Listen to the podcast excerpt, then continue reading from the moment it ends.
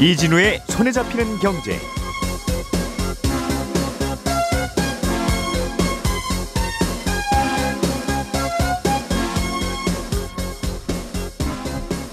안녕하십니까 이진우입니다.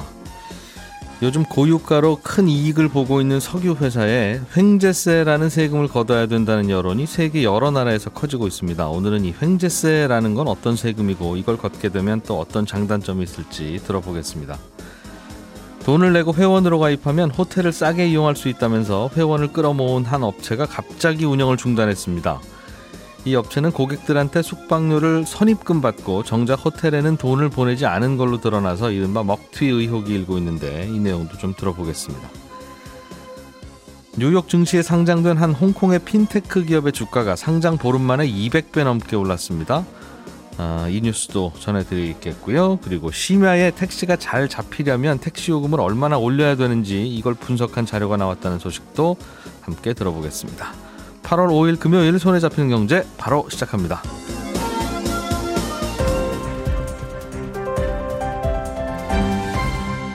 이진우의 손에 잡히는 경제. 네, 아침에 딱 20분 동안 경제 뉴스를 깔끔하게 정리해주는 세계적인 프로그램. 오늘은 금요일의 목소리 안승찬 기자는 개인 사정으로 못 나오셨고요. 박세원 작가, 김현우 소장 두 분과 오붓하게 정리해 보겠습니다. 어서 오십시오. 네, 안녕하세요. 거의 월드 클래스예요, 이제. 경제 뉴스 정리에 관한 한. 왜죠? 영어로 해야 되나 봐요. 그럼. 해외 소식부터 들어보겠습니다. 네. 유엔 사무총장이 석유 회사들한테 횡재세 걷자 네. 이런 얘기를 했다고요? 그렇습니다. 음. 이 횡재세라는 게 예. 그 영어로 하면은 윈드폴 텍스거든요. 네. 우리말로 번역을 하다 보니 횡재세가 된 건데 음. 윈드폴이라는 게 바람에 떨어진 과일을 의미하는 겁니다. 음. 그러니까 우연히 바람에 떨어진 과일처럼 예상치 못한 행운으로 번 돈에 세금을 매기자라는 예. 건데 지금 그 타겟이 석유 회사들입니다. 음. 최근에 미국의 주요 석유 회사들이 2분기 실적을 발표를 했는데 네. 미국의 양대 석유 회사로 꼽히는 엑손 모빌하고 쉐브론이 올 2분기에 사상 최대 분기 흑자를 기록했거든요. 네, 1분기에도 좋은 실적을 거뒀는데 2분기에 더 높은 수익을 올리니까 안 그래도 횡재세 얘기가 나오던 다시 나오던 차였는데 네. 어제 유엔 사무총장이 석유라는 게 환경 파괴의 대가로 얻는 거고 음. 전쟁이 일어나는 바람에 비싸게 팔 수 있게 됐으면서도 석유 회사들이 고유가의 피해를 받는 빈곤층을 돕는 데는 신경을 전혀 안 쓰고 있다. 네. 그러니까 석유 회사들한테 횡재세를 걷어서 음. 빈곤층을 도와야 한다. 네. 이렇게 얘기를 하면서 다시 한번 이슈가 되고 있는 겁니다. 음. 이 횡, 재세라는 단어는 예. 시험 준비하시는 분들이 외워두면 좋습니다. 음, 상식 시험 시험 내기 딱 좋은 딱 좋은 단어입니다. 횡재세. 네. 우리나라 정유사들도 우리나라 정유사들은 원유를 직접 캐지는 않습니다만 그렇죠. 캔 원유를 사다가 정제해서 팔죠. 예. 그래도 실적이 꽤 잘 나오는 것 같더군요. 국내 정유사들 올해 상반기 휘발유 생산량을 보니까 작년 상반기 대비 한 9% 정도 늘었고요. 음. 유가 상승을 했으니까 휘발유랑 경유 수출액도 작년 상반기 대비 한 105% 정도 늘었습니다. 음. 흑자 규모를 보면 대부분 4조 원, 3조 원, 2조 원 이렇게 해서 국내 4대 정유사들 흑자 규모 보면 10조 원 정도 되거든요. 상반기에. 예. 예. 작년 대비로 보면 서너 배 이상 이익을 낸 건데 그래서 지금 우리나라에서도 이 횡재세를 걷어야 되는 게 아니냐 라는 얘기들이 국내에서도 나오고 있습니다. 음. 구체적으로 걷기로 하면 어떻게 걷지요? 일단 영국 정부가 네. 가장 먼저 앞서 있는데 석유 회사들한테 기존보다 25%의 초과요율을 부과, 해 가지고요. 이율의 음. 이익에 대해서는 65% 세율로 에너지 부야 부담금이라는 명목으로 부과를 하고요. 이게 65%를 세금으로 걷자. 그렇습니다. 아. 예. 물론 이제 한시적이긴 합니다. 다시 예. 이제 좀 유가가 내려오면 예. 해지시키는 거긴 한데 음. 미국 같은 경우는 석유 회사들 초과이익에 소비세 형태로 세금을 부과하는 법안이 발의가 돼 있어요. 근데 이 법안을 보면 하루에 최소 30만 배럴의 석유를 생산하거나 혹은 수입하는 회사만 적용이 되는데 네. 2015년에서 2019년에 배럴당 평균 석유 가격하고 음흠. 지금 배럴당 판매 가격하고 비교를 해서 네. 그 차익에 대해서 50%의 세금을 매기겠다라는 겁니다. 음. 우리나라에서는 기본소득당의 용해인 의원이 지금 법안 발의를 추진 중인데 지금까지 말씀해 주신 건 영국에서 그렇게 해보자는 의견이 오가고 있다는 얘기고 그거였고 예. 뒤에 말씀드렸던 건 미국이었고요. 아, 예. 아, 영국, 미국을 말씀드렸고 예. 우리나라도 이제 지금 발의가 추진 중인데 국내 4개 정유사가 평년보다 급증한 초과이익에 대해서 명목세율이 50% 그리고 공제액을 포함한 실효세율로는 한 15에서 25%의 법인세를 추가로 부과를 하자라는 겁니다. 음. 근데 이제 이 법안 통과 열쇠를 준 게 국민의힘이랑 민주당이라서 네. 당장 이제 두 당은 횡재세 도입에 좀 소극적이거든요. 다만 좀 음... 그러다 보니까 법안 통과 가능성은 현재로서는 매우 낮은 상황이긴 합니다. 음, 이런 얘기들이 오가고 있다. 네. 음.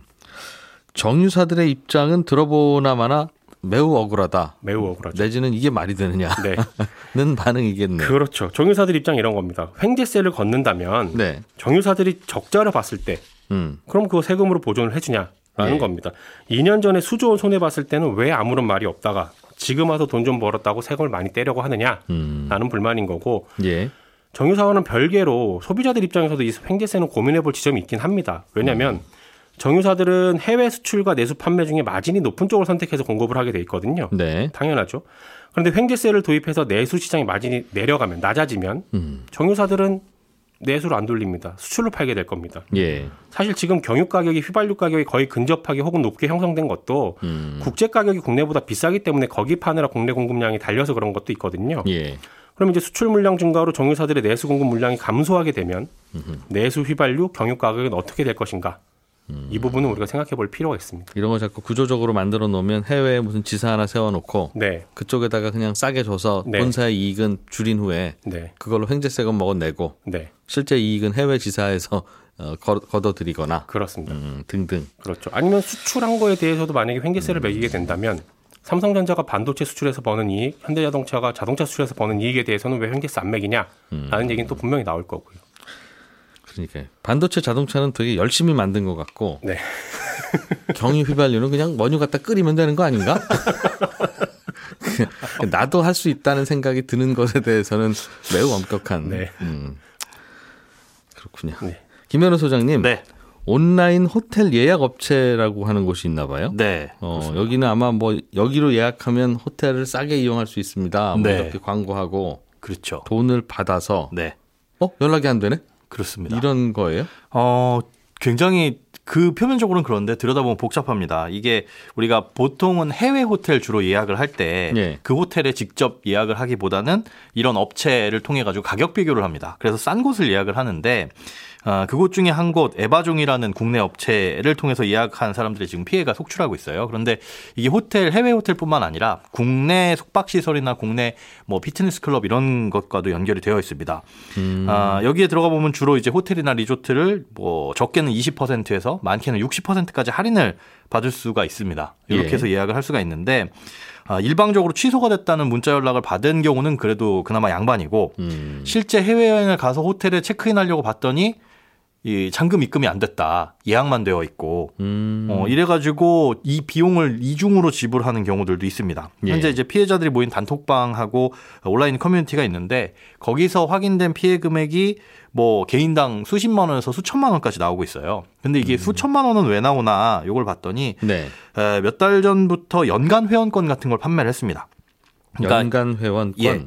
예. 이 에바종이라는 업체에서 지정한 국내 고급 호텔 수십 곳을 네. 2주에 2박씩은 이용할 수 있는 예, 그런 이용권인데 자유이용권 같은 거죠. 호텔 자유이용권. 음, 일주일에 한 박 정도를 늘. 네, 그렇습니다. 그걸 음. 이제 6개월짜리, 1년짜리 이렇게 해서 팔았는데 공짜로? 어, 아닙니다. 그 돈을 내야죠, 당연히. 6개월짜리는 한 600만 원이고 예. 1년짜리는 한 1000만 원 정도예요, 가격이. 아, 1년에 1000만 원을 내면 매주 호텔 방을 무료로 이용할 수 있다. 그렇습니다. 2인이서. 2인이서. 네. 그 조, 돈을 조금 더 내면 뭐 3인 4인도 가능하죠.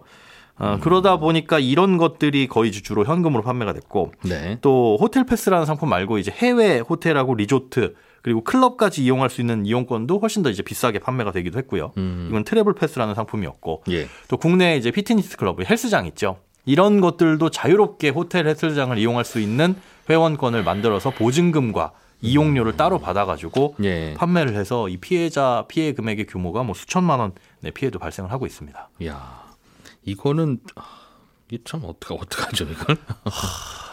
이게 그러니까 제2의 이 호텔 예약판 숙박 업계 예약판 뭐 머지 포인트 사태 아니냐 음. 음. 이렇게 보고 있는데 예. 이게 보통 우리가 결제 시스템을 봤을 때 다른 일반 예약 업체하고 좀 다른 시스템이 있어서 그렇습니다. 이 음. 에바종이라는 곳은 특이하게 호텔을 예약하게 되면 1박당 뭐 3만 원에서 6만 원 정도 예약금만 받아요. 네. 음, 이거는 이제 신용카드로 결제를 하는데 나머지 잔금은 예약이 확정되면 체크인 시에 결제하도록 되어 있습니다. 음. 그러니까 예를 들어 하루에 10만 원짜리 호텔이면 한 3만 원만 받고 7만 원은 현지 가서 결제하세요. 이런 식인 거죠. 그런데 이렇게 예약이 확정되면 어, 나머지 이 7만 원 잔금에 대해서 현금 결제를 유도를 합니다.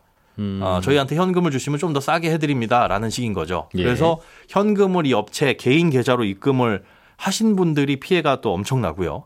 이렇게 음. 해가지고 실제 현지에 갔더니 아까 말씀드린 대로 호텔에 따라서 예약만 돼 있고 입금이 안 됐다라는 통보를 받는 경우도 있고 그나마 다행인 건 여행을 떠나기 전에 한 네. 2, 3일 전에 연락이 와서 어, 고객님은 지금 입금이 안 되셨으니까 저희 호텔 예약이 취소됐습니다. 아, 호텔 현지에서 현지 호텔에서 연락이 오는군요. 그렇습니다. 그렇게 음. 해가지고 연락이 오는 경우는 그나마 다행인 거고요. 네. 근데 지금 모르고 가서 지금 어, 해외 여행지 현지에서 피해를 입고 있다라는 내용들이 온라인 커뮤니티에 계속 올라오고 있어요. 음. 근데 이렇게 예약금하고 예약금하고 잔금을 분리해서 결제하도록 한 게 예. 재작년에 환불을 해주지 않았다가 소송에 걸려서 진 이후부터입니다. 누가 졌어요? 이 회사가 진 거죠. 이 회사가 꽤 오래된 회사예요. 제가 2011년부터 운영을 해왔는데 에바종이라는 이번에 사고를 일으킨 회사가 그렇습니다. 예. 아, 벌써 이제 10년도 넘었고 회원 수도 50만 명이 넘습니다. 오.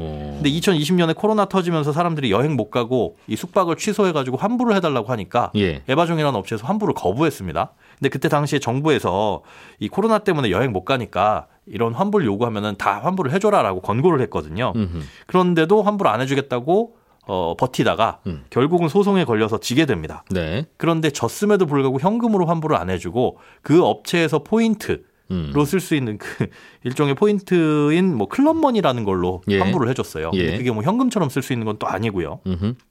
그때부터 이제 또 결제를 예약금과 잔금으로 나눠가지고 받기 시작하면서 슬슬 이제 조짐을 보이기 시작한 것 같습니다. 음.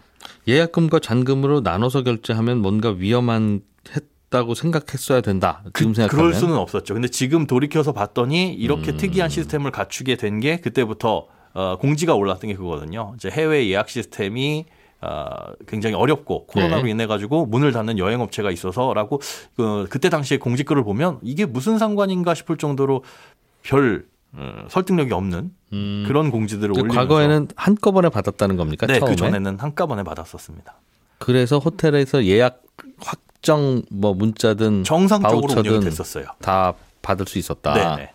2020년 전까지만 하더라도 여기는 정상적으로 운영하던 업체인데 예. 2020년부터 이런 식으로 환불을 잘 안 해주다가 아, 최근에 이제는 아예 예약조차 안 돼 있고 음. 입금된 돈도 돌려받지 못하는 상황이 몇 달 사이에 벌어진 겁니다. 어, 어떡하죠 이거는? 그 가만히 보면 그냥 제가 김현우 소장님께 돈 빌려줬다가 못 받은 꼴인가 이렇게 생각되기도 하고 그렇습니다. 예. 거의 그런 것과 지금 유사한데요. 예. 어, 그나마 이제 카드 결제를 할부로 하신 분들이야 음. 아, 할부 항변권 을 통해 가지고 나머지 잔금은 지불이 안 되도록 할 수는 있는데 예. 그렇지 않은 경우에는 현실적으로 지금 돌려받을 수 있을 가능성이 거의 없어 보입니다. 음. 아, 이 업체를 이제 중소기업 현황 정보 시스템이라는 곳에 들어가서 한번 살펴봤더니 예.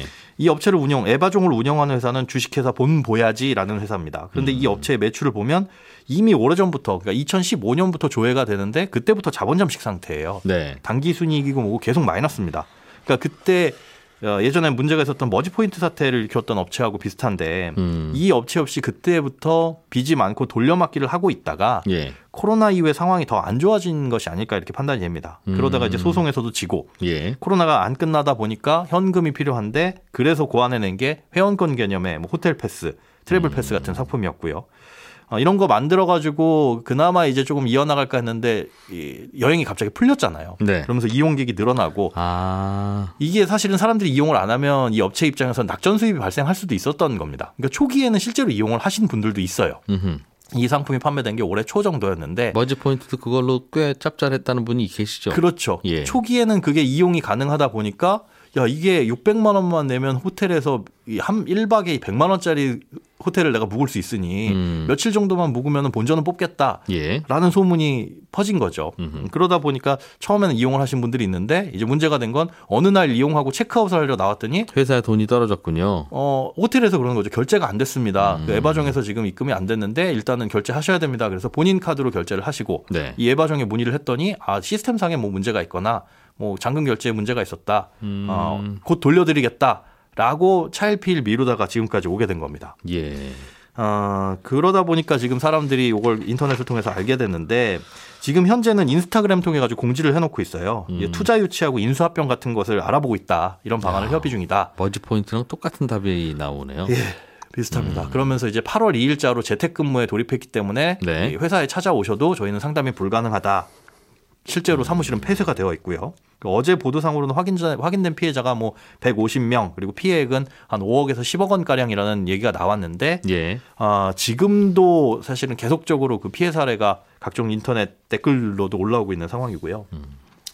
아, 그리고 이분들의 이제 피해는 단순히 여기에 돈을 준 것만 피해가 아니라 이제 예약을 만약에 하신 분들 같은 경우에는 여행 계획을 다 세우셨을 거 아니에요. 그런데 거기에 갔을 때 이제 가게 됐을 때 숙박만 문제가 생기는 게 아니라 어, 새롭게 돈을 지불해서 다른 숙박도 예약을 해야 되고 음. 만약에 여행을 취소한다고 한다면 항공권이고 뭐고 이런 것들도 다 취소하면서 취소 수수료까지 물게 되는 상황도 음. 발생할 수 있으니까 실제로 피해 보는 금액은 이것보다 더 커질 수 있다고 그렇군요. 보입니다. 친구가 여행사를 한다고 해서 친구한테 돈 보냈는데 네. 아무것도 안 하고 그냥 친구는 그 돈 가지고 사라진. 그렇습니다. 지금 단순하게 보면 그런 건데. 예. 출국 금지는 아. 하고 뭐 경찰 수사는 들어가긴 했지만 과연 이제 소송을 통해서 받을 수 있을지 여부는 음. 좀 지켜봐야 될 것 같습니다. 이래서 이래서 이게 뭐 머지 포인트도 그렇고 네. 상조 회사도 그렇고 네. 뭐 이번처럼 선불 회원권 업체도 그렇고 예. 이게 사실상 그냥 비즈니스 같지만 남의 돈 먼저 받아서 나중에 돌려주는 그렇습니다. 일종의 금융회사잖아요. 그렇죠. 그 크게 보면 은행이라는 게 내 예금 먼저 받았다가 나중에 혹시 돈 찾으러 가면 이상 없이 돌려주는 게 그게 은행이죠. 중간에 예. 이자 비즈니스 하면서 이런 거는 그래서 보통 업체와 다르니까 수시로 이 회사에 돈이 잘 있는지 들여다 봐야 돼요. 금융회사는 금감원이 들여다 보잖아요. 네. 그런데, 그런데 상조 회사나 이런 버지 포인트 같은 회사나 어, 오늘 말씀해 주신 이런 회사나 예. 구조는 똑같은데 그렇죠. 아무도 안 들여다보고 있으니까 네. 문제가 생기는 거겠죠. 맞습니다. 음, 돈 떨어지면 계속 이렇게 줄타기 하다가 네. 음. 뭐 어떻게 조심해야 되죠? 이거는 저도 그 고민을 해봤는데 도대체 이런 사례가 나오면 어떻게 미연에 음. 조심해야 됐을까라고 네. 하는 건 의심밖에 없습니다. 이건 너무 싼데라는 의심밖에 할 수가 없는데 사실은 모든 걸 음. 의심하다 보면 진짜로 특가 판매 같은 것들을 다 놓칠 수 있잖아요. 그래서 그것도 답이 아닌 거고. 다 불안한 거예요. 그렇죠? 맞습니다. 예, 1년치 헬스클럽 다 끊어놓고 그렇죠. 먼저 선불하는 것도 불안한 네, 거고. 그렇습니다. 하여간 좀 생각보다 싸다 싶은 건 리스크도 있다고 항상 생각해야 되겠어요. 그죠? 근데 그 리스크가 생각보다는 더 커서 다 잃을 수도 음. 있다까지도 생각을 해야 되니까 예. 좀 고민이 많아질 것 같습니다. 그렇군요. 뉴욕에 상장된 한 핀테크 업체의 주가가 네. 상장 2주일 만에 네. 2만 퍼센트가 올랐으면 200배가 올랐다는 뜻인데요. 그렇습니다. 와. 이런 건 좀 미리 알면 참 좋은데 그게 어렵죠, 그게. 그 이 회사 주식이요. 예. 보름 전쯤에 기업 공개 당시에 주당 7.8달러였는데 네. 어제는 좀 많이 내렸어요. 한 30% 정도 내리긴 했습니다만 가장 높이 올라갔을 때는 1,679달러까지 올라간 겁니다. 음. 상장 때보다 200개 넘게 오른 거죠. 도대체 뭘 하는 회사인가 들여다보니까 스타트업들 상대로 수수료 받고 대출해주고 금융 서비스를 해주는 업체예요. 네. 작년 매출은 한 300억 원 조금 넘고요. 예. 근데 도대체 이 회사의 주가가 왜 이렇게 올랐는지를 그 누구도 모릅니다. 음. 주가의 호재로 작용할 만한 게 전혀 없어요. 네. 그래서 이 기업도 도대체 우리에게 무슨 일이 일어나고 있나요? 라고 이렇게 어리둥절해 하고 있는 그런 상황인데. 우리도 우리 주가가 이렇게 왜 오르는지 모르겠습니다. 네. 호재로 방향 낼게 전혀 없거든요. 그래서 이렇게 별다른 호재 없이 온라인에서 입소문 타면서 투자자가 몰리는 주식을 밈 주식이라고 하거든요. 밈 주식도 외워두시면 좋습니다. 예. 근데 보통은 이렇게 이렇게 오르는 주식들은 공매도 투자하는 분들이 그 주식을 공매도를 하면서 주가가 떨어지기도 하거든요. 네. 이렇게 한번 근데 이렇게 한번 불이 붙은 주식은 매수세가 계속 이어집니다. 그왜 오르는지도 모르고 그러나 사면 오르니까 일단은 사고 보자. 그렇습니다. 하고 달라드니까 또또 오르고. 그렇죠. 이상한 현상이란 걸 다 알지만 수익을 낼 수 있다면 투자자들은 늘 수밖에 없는 겁니다. 우리나라도 무슨 거래 잘 안 되는 우선주 같은 거 계속 뭐 상한가 치고 올라가면서 왜 그런지는 알 수는 없고 네. 뭐 그런 현상들이 가끔 그러다가. 어느 날 갑자기 뚝 떨어지고요. 음. 그래서 관련해서 어제 미국 증권위원회 관계자가 경고성 발언을 하기도 했거든요. 예. 지난 2년 동안 우리가 배웠듯이 민주식 광풍은 이익을 만들 기회이긴 하지만 음.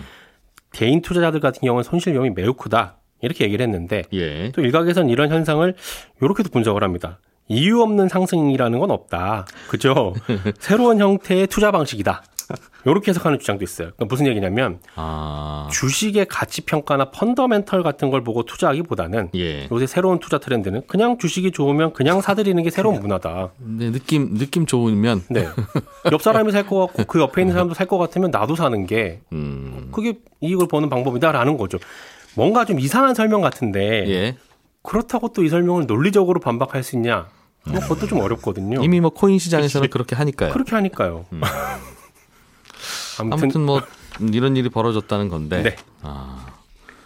그러니까 이게 참 어린이들한테 뭐 이런 거 좀 조심하든가 하지 말아라라고 하기가 참 어려워요. 어른들도 어른들도 이러니까. 네. 어. 알겠습니다. 김현우 소장님. 네. 심야 택시는 안 잡히죠? 네, 그렇습니다. 잘. 네. 타려는 사람은 많고, 네. 어, 나오는 택시 운전 기사님은 피곤하거나 뭐 등등 그러니까 없고. 네. 그러니까 수급이 깨져 있으니까 택시를 못 잡는 사람들이 생기는 건데. 맞습니다. 요금을 올리면 네. 어, 저 정도 요금이라면 나 나가서 잠깐 운전 좀 하고 싶은데 라고 하는 택시 기사는 늘어날 거고. 그렇죠. 아우, 저 비싸서 안 돼. 난 이거 안 탈래. 수요는 줄어들 테니까. 네. 어, 하다가 이제 수요가 딱 맞아서 택시가 그렇죠. 다잘 잡히는. 맞습니다. 이런 상황이 올 거 아니겠어요? 네. 도대체 요금을 얼마나 올리면 그런 상황이 오느냐를 연구한 결과가 나왔습니다. 네, 그렇습니다. 아, 대한교통학회에서 어제 택시 대란 어떻게 풀 거냐에 대한 학술 토론회가 열렸는데 지금 말씀하신 대로 예. 그런 것들을 설문을 했습니다. 일단 승객한테는 요금 얼마나 더 내면 예. 이게 요금을 더 내면 택시를 잡는데 소요되는 시간이 단축된다고 가정을 했을 때 얼마까지 낼 의향이 있습니까? 해가지고 음. 뭐 10%에서 많게는 200% 이상까지 두 배 이상까지 예. 음, 그렇게 더 내는 것을 설문을 했고 택시 기사에게는 요금을 얼마나 더 드리면 네. 아, 지금은 운행을 안 하지만 나와서 음. 운행을 하시겠습니까? 혹은 음. 운행을 안 하고 있는 시간까지 좀 연장을 해서 오랫동안 운행을 하시겠습니까? 음. 요 의향을 물어봤어요. 예를 들어 요금을 얼마나 더 올리면 지금은 자정인데 그렇죠. 새벽 3시까지 하시겠습니까? 맞습니다. 음. 그래서 뭐 10% 올렸을 때는 아 그래도 1시까지 50% 올렸을 때는 한 2시까지 뭐 이런 식인 거죠. 예를 들어서 음.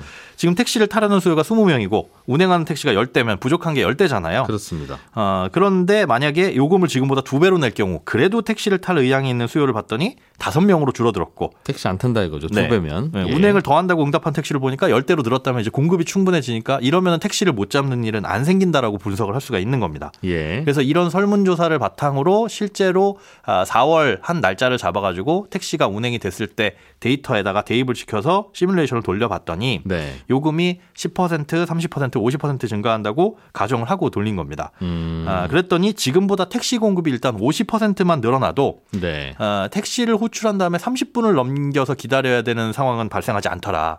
이런 음. 걸 이제 호출 실패 상황이라고 볼 수 있는데 예. 다 택시가 30분 안에 잡히더라.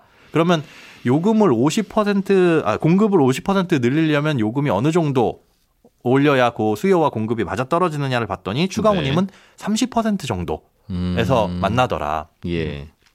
그래서 30% 정도만 올리면은 택시 대란이 해소될 거냐? 사실은 근데 음. 그렇게까지 해석을 할 수는 없는 게 네. 이게 설문이기 때문에 예, 실제보다 그, 더 많은 요금 내겠다고 응답하신 분들도 있을 거 아니에요. 뭐 원래는 하고. 올리기 싫은데 음. 나전 두 배 이상 낼 수 있어요. 택시만 잡힌다면이라고 말하는 분들도 계실 거고 어, 택시 요금을 받는 입장에서는 어, 10%만 올려도 나는 운행하겠다라고 언급하신 분들도 있을 거고요. 그러나 실제로는 에이 나가기 싫어. 그렇죠.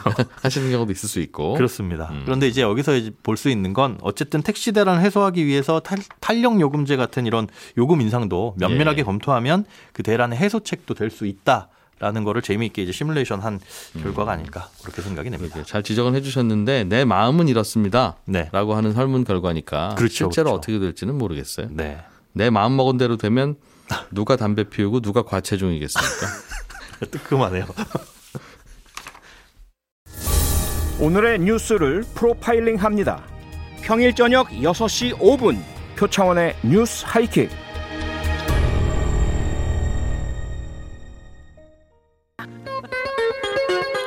네, 저는 11시 5분에 손에 잡히는 경제 플러스에서 또 한 번 인사드리러 오겠습니다. 이진우였습니다. 고맙습니다.